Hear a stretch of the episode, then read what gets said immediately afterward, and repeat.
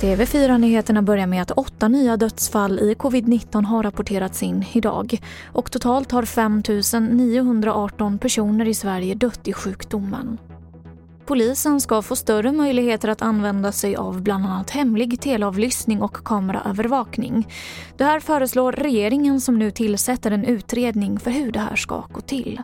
Verkligheten har förändrats. Vi har en grövre kriminalitet i Sverige idag med sprängningar och skjutningar, och brottsbekämpande myndigheter måste få bättre verktyg att komma åt det.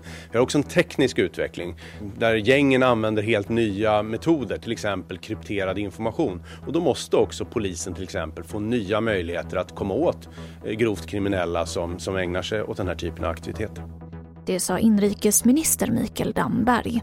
Och mer om detta på tv4play.se.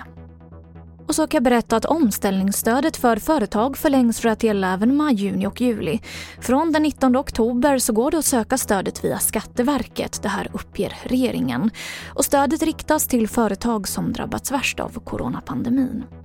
Och det var det senaste från TV4-nyheterna. Jag heter Emelie Olsson.